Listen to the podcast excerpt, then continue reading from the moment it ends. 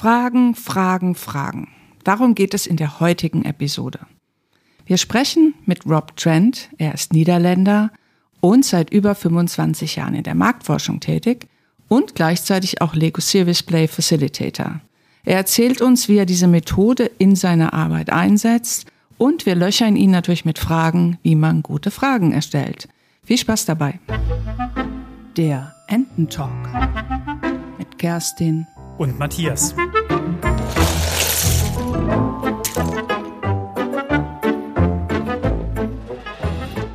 Rob. Ja. Du bist Niederländer. Das stimmt. Genau. Jetzt würde ich gern mal wissen, ob es in deinem, eurem Haushalt nur orangefarbene Legosteine gibt. Äh, nein, das wäre ja langweilig. nur orange. Aber ihr habt orangefarbene. Ja, gibt bestimmt. es auch orangefarbene? Ja, ja, okay. ja bestimmt, bestimmt. Und, äh, aber auch rot, weiß und blau und auch schwarz, Gold und, und Rot. Also die deutsche Flagge habe ich auch. die deutsche Fahne. Sehr schön. Ja. Schade, schade jetzt habe ich eine Wette verloren. Ich habe gedacht, du hast nur orangefarbene Legosteine. Nee, nee, nee. Gut, jetzt wollen wir mal ein bisschen, jetzt, jetzt steigen wir ein bisschen ernster mal ein, genau. Mhm. Also, du arbeitest seit 25 Jahren in der Marktforschung, hast du uns erzählt.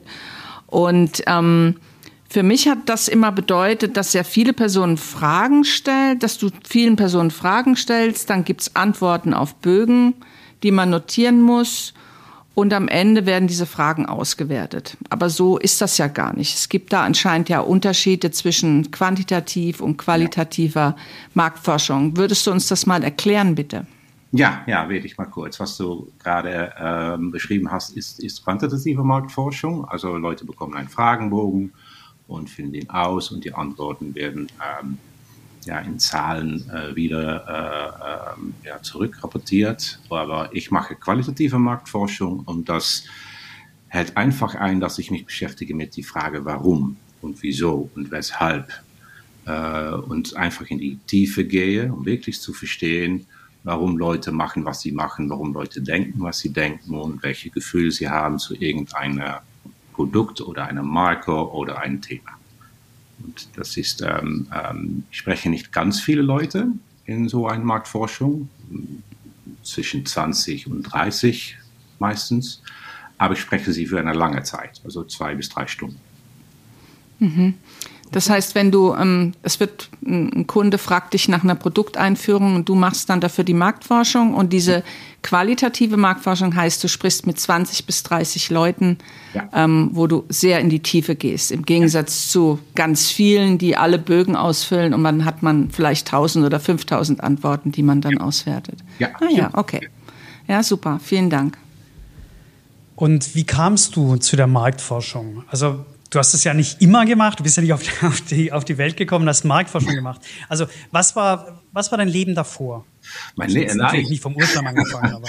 Also ja, ich, man könnte schon sagen, ich hatte kein Leben davor.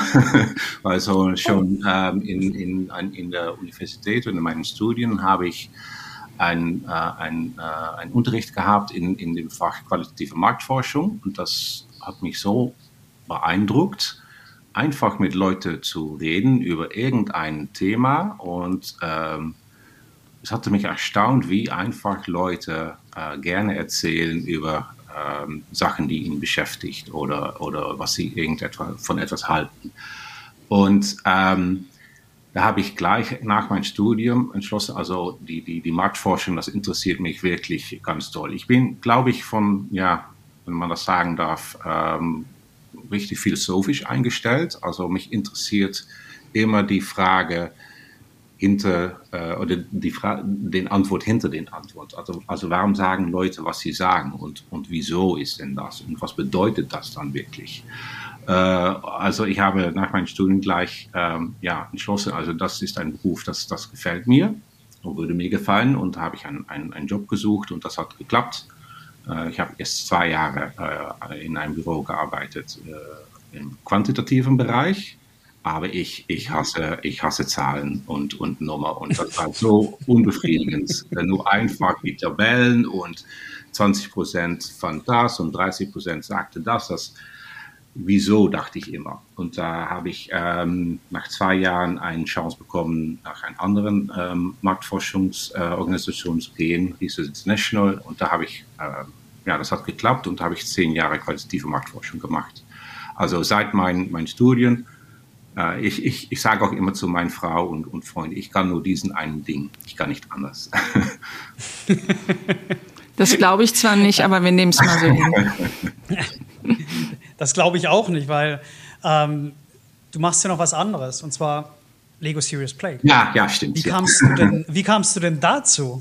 Ja, das war äh, auch, einfach bei Zufall. Ich habe äh, irgendwie auf dem, in ein, ein ähm, ja, auf dem Internet irgendetwas darüber über gehört, über Lego Series Play. Ähm, ich hatte selbst früher nie mit Lego gespielt. Mein Sohn, der war ganz toll, der, der hatte ganz viele Lego, aber ich habe dann wirklich, wirklich selber nie, richtig mitgespielt. Also ich hatte keine Faszination zu Lego als, als Spielzeug.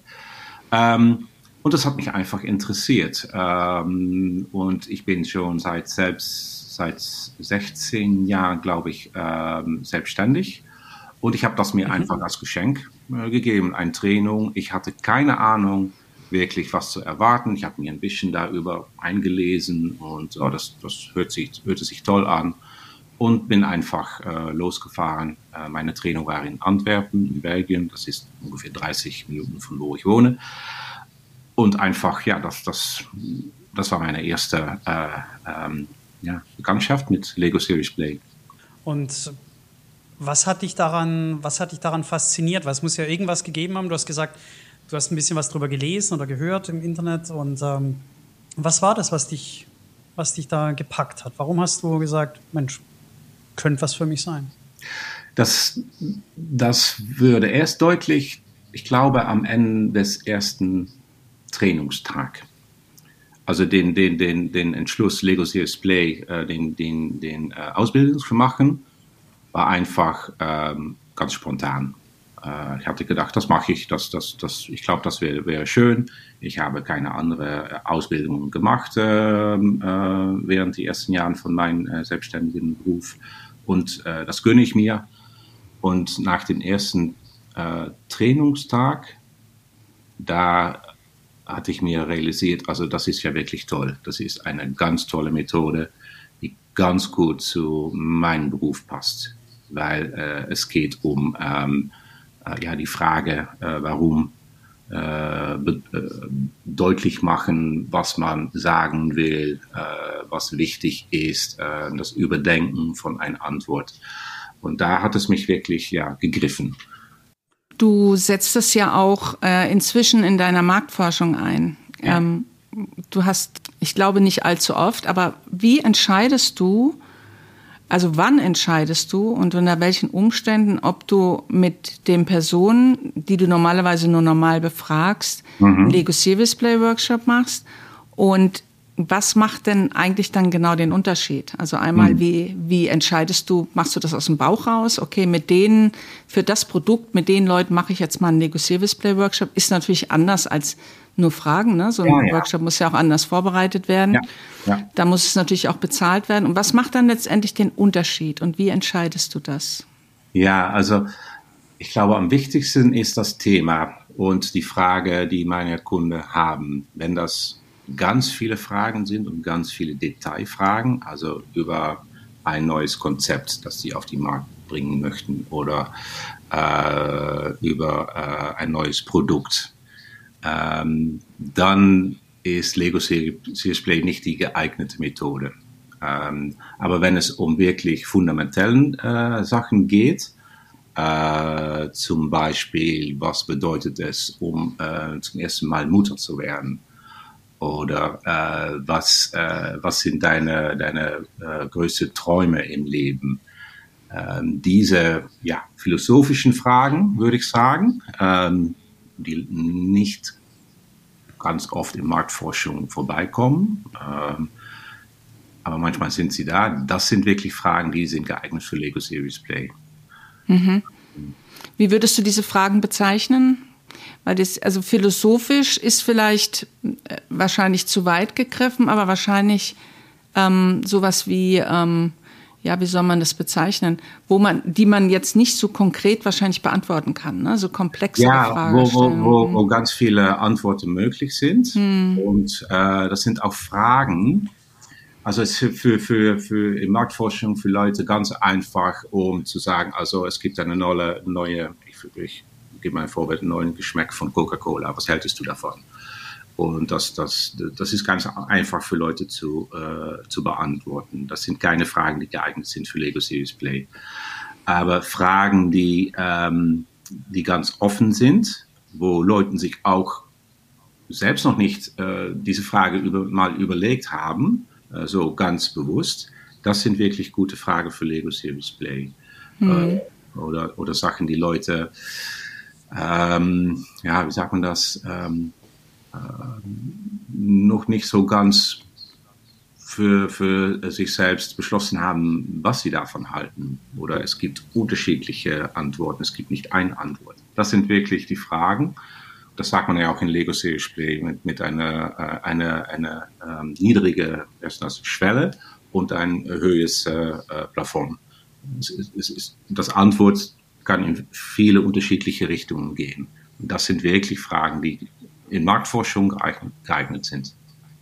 Wie lang sind solche, solche Sessions, die du machst? Weil Du hast vorhin gesagt, also wenn es um Konzept geht, Einführung, sind es ganz ja. viele Fragen und ja.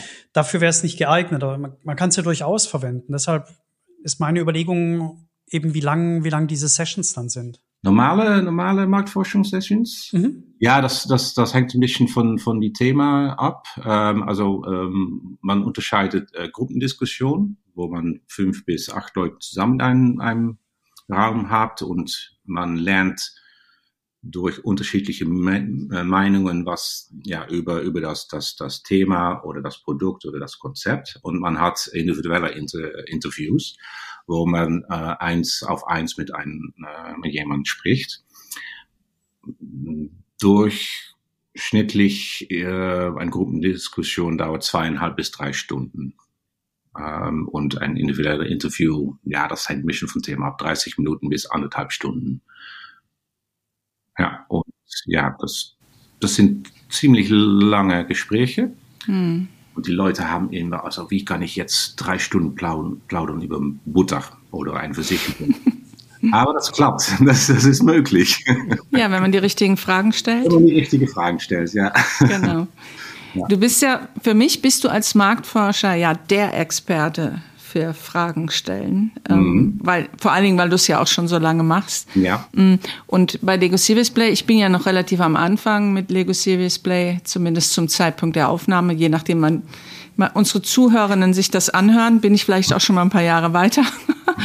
ähm, aber die heraus, die größte Herausforderung ist ja tatsächlich die richtigen Fragen zu finden. Ja. Was, was macht denn für dich eine gute Lego Serious Play Frage aus? Du bist ja auch schon länger am Start mit als Facilitator. Ja, ja, das ist eine gute Frage. Ähm, ja, eine, eine gute Frage, das, das, das gilt für normalen Gruppendiskussionen auch, ist eine offene Frage. Also es, es, es gibt die Möglichkeit, dass ähm, die Leute sich unterschiedliche Antworten überlegen können oder unterschiedliche Antworten möglich sein. Ähm, das sind genau die Fragen, die man in, in quantitativen Marktforschung nicht möchte. Äh, ja, nein, wie viel, wie oft. Aber eben in, in qualitativer Marktforschung und auch in Lego Series Play sind die Fragen ganz offen. Was bedeutet oder wie äh, äh fühlt sich etwas an oder ähm, ähm, ähm, gib mal ein, ein, ja, ein Bild von, was mm, Sicherheit für dich bedeutet. Was, was, was, was, was verstehst du da ähm, äh, unter? Das sind, das, sind, ähm, das sind gute Fragen, die, die offen sind. Es sind auch Fragen, die, ähm, und das macht man auch in einer Marktforschung, das macht man auch in einer Lego Series Baby, man soll die Fragen ähm, irgendwie in, in, Stufen stellen. Man, man, man fängt nicht mit, die, mit den meist schwierigen oder den wichtigsten Fragen an. Man, man nimmt Leute mit in, in ein Gespräch und die, die wirkliche, ähm, ja, schwierigere Fragen zu beantworten vielleicht, die kommen nicht als erste. Also das ist auch wichtig, dass, dass man mit einer einfachen Frage äh, anfängt. Das ist meine Meinung. Mhm. Ja. Mhm. Hilft dir deine Arbeit als Marktforscher, dein Hintergrund als Marktforscher grundsätzlich beim Entwickeln der Fragen? Äh, ja und nein. Ähm, äh, also ja, ich, ich, man kann sagen, ich, ich weiß, wie man Fragen äh, stellen äh, muss.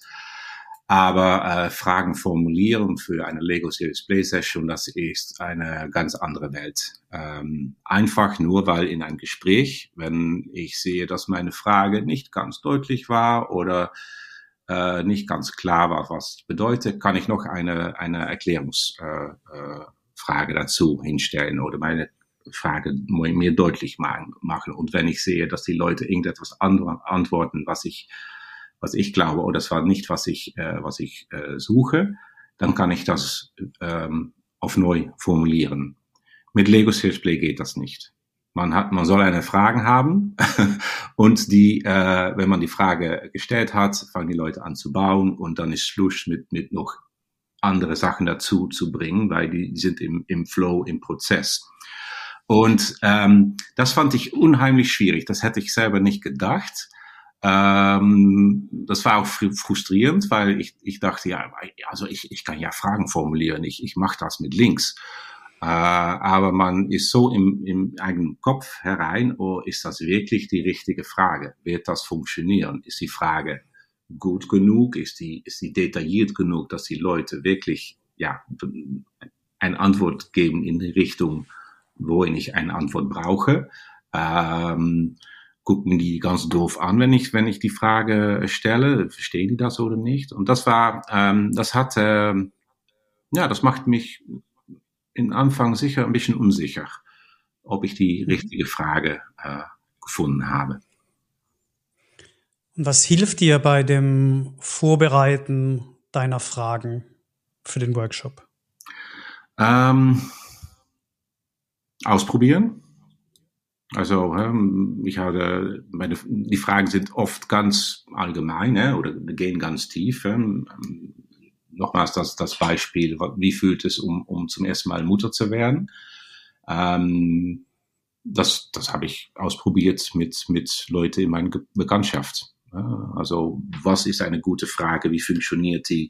Und ähm, ich habe die ähm, gefragt, mal ein Modell zu bauen, um zu sehen, was für eine Antwort ich bekomme. Also das Ausprobieren mit anderen Leuten, auch, auch selber ausprobieren. Äh, aber das ist ja ein bisschen schwierig, weil ich, ich, ich weiß, ja, ich weiß ja, welche Antwort ich ungefähr brauche. Also nicht den Antwort an sich, aber in welche Richtung. Also äh, ja, ein, ein, ein kleiner Pilot ähm, mit meiner Frau oder ein, ein, ein Freund oder ein Nachbarn das, äh, ja, das hat wirklich geholfen, um, um ein bisschen sicherer zu sein. Also das ist wirklich die richtige Frage. Mhm. Man hat auch na, ja nur ja, drei oder vier Chancen in einem Lego Series Play Gruppendiskussion, weil äh, es dauert ja ganz lange, bis die Leute fertig sind ja. und jeder soll seine Geschichte erzählen und dann, dann reflektieren wir darauf. Und äh, ich würde sagen, eine normale Gruppendiskussion, ähm, ja, einfach 20, 30, 40 Fragen und, und Detailfragen und okay. Erklärungsfragen. Also und wenn man nur drei, vier Chancen hat, dann ja, das ist, mit, ich glaube, mit vielen Sachen im Leben, dann, dann wird man ganz vorsichtig.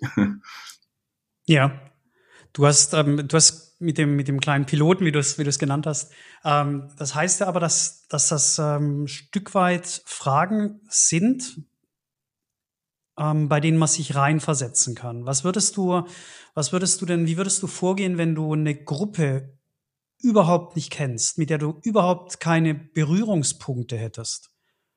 Ja, also das ist. Vielleicht meinetwegen irgendwie ein Workshop für Astronauten oder sowas, ne? die, die, die komplett andere, andere ähm, Lebensweise haben vielleicht und wo ja. man sagt, na, habe ich jetzt vielleicht nicht ganz so viele Berührungspunkte. Ja, ja, ja. Ich habe ich hab ein, ein Projekt äh, gemacht mit, äh, mit Beatrix Daros, wo wir äh, genau äh, ja diese Gruppen gesprochen haben, also Leute, die ein Leben haben, das nicht meines ist, äh, Leute, die obdachlos sind oder Leute, die äh, geflüchtet sind äh, nach ein anderes Land oder ähm, und ja, dann das ist schwierig, ein bisschen schwieriger, um sich da ähm, hineinzusetzen. Also was, was, was, äh, wie denken die Leute, worauf soll ich achten? Und da haben wir unheimlich viel Diskussion gehabt, was die richtigen Fragen waren.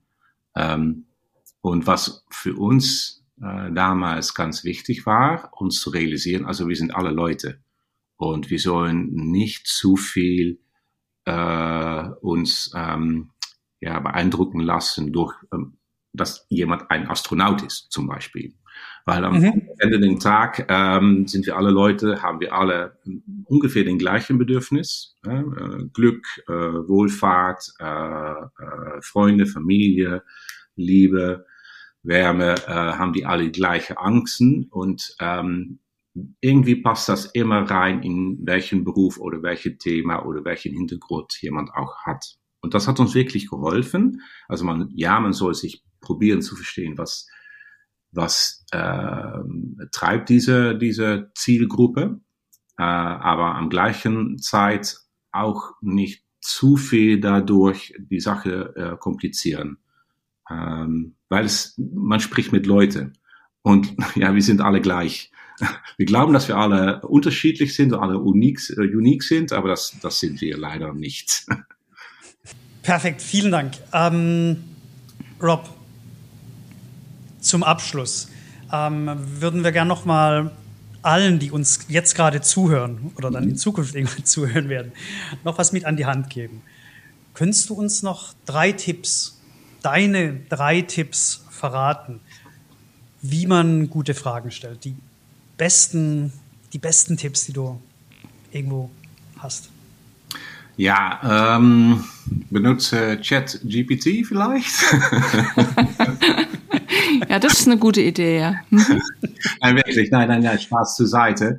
Das ist wirklich, ähm, ähm, also ich benutze das zur Inspiration, äh, weil man einfach ganz viele ähm, ja, Ideen bekommt. Man soll nicht darauf, mhm. äh, sich auf zulassen, dass das die Antwort ist, aber ja, man soll das benutzen. Aber das zur Seite äh, zu wirklich guten Fragen formulieren. Ähm, also was mir zum ersten einfällt, ist ähm, die Frage soll, also du sollst wirklich neugierig sein nach die Antwort. Weil wenn, mhm. du, wenn du selber neugierig bist, was, was, was jemand zu sagen hat als Antwort zu deiner Frage, das, dann macht es, dann ist es auch schon eine richtige, äh, wichtige Frage.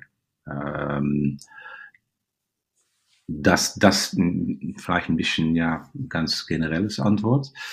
Ähm, wirklich gute Fragen, würde ich sagen, sind, sind die Fragen, die ähm, ähm, breit sind, die, äh, die äh, in unterschiedliche Richtungen eine Antwort ähm, ähm, bekommen können.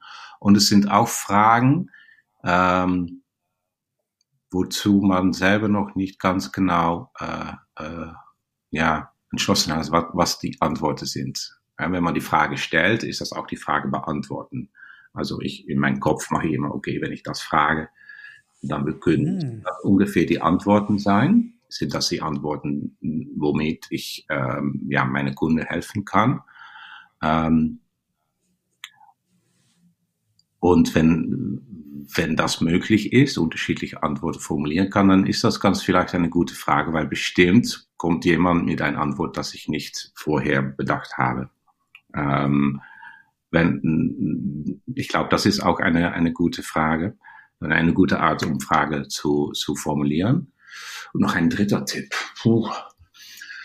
Ähm, ja, ich, ich, ich glaube, ich würde mal sagen, ähm, das ist nicht so sehr, wie man eine Frage formuliert, aber bin nie zufrieden mit den ersten Antworten.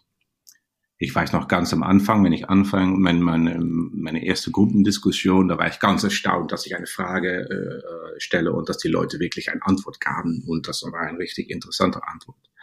Aber das war nur auf die Oberfläche. Jede Frage ähm, äh, hat eine Antwort und ähm, hinter den Antwort ist wieder eine neue Frage.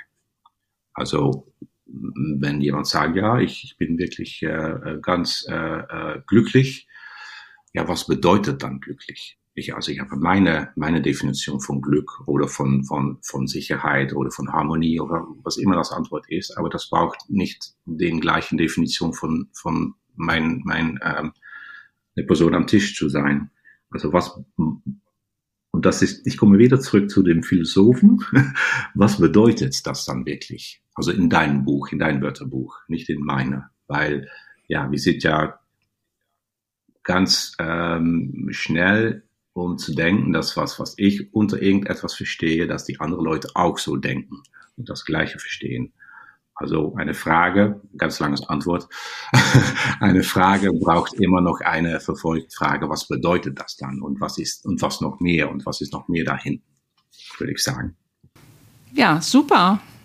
Vielen, vielen Dank, Rob. Ja, gern Dann geschehen. sind wir jetzt wirklich am Ende. Vielen Dank, dass du unser Gast warst. Und, ähm, und heute darf ich das Outro sprechen, Matthias? Okay. Genau. Und wenn du, liebe Zuhörerinnen und lieber Zuhörer, gerne mehr von unserem Podcast hören möchtest und keine Episode verpassen, dann abonniere unbedingt unter ententalk, enten-talk.com, glaube ich, ne? .com, ne, Ja. wir haben nicht, ja, .com. Super Outro eingesprochen, ja. Und ja, das gehört halt auch mit dazu. Ist eine Live-Aufnahme, genau. Und, ähm, und der liebe Matthias macht auch regelmäßig Meetups in allen möglichen deutschen Städten. Schau einfach in unsere Shownotes und komm live dazu oder abonniere unseren Podcast. Vielen, vielen Dank, Rob. Es war sehr spannend, mit dir zu sprechen. Ich glaube, ich habe jetzt noch ein paar ganz gute Tipps mit an der Hand, wie ich Fragen erstellen kann. Toll. Hat mich äh, gut gefallen und vielen Dank für die Einladung. Danke dir, Rob. Okay. Ciao. Ciao.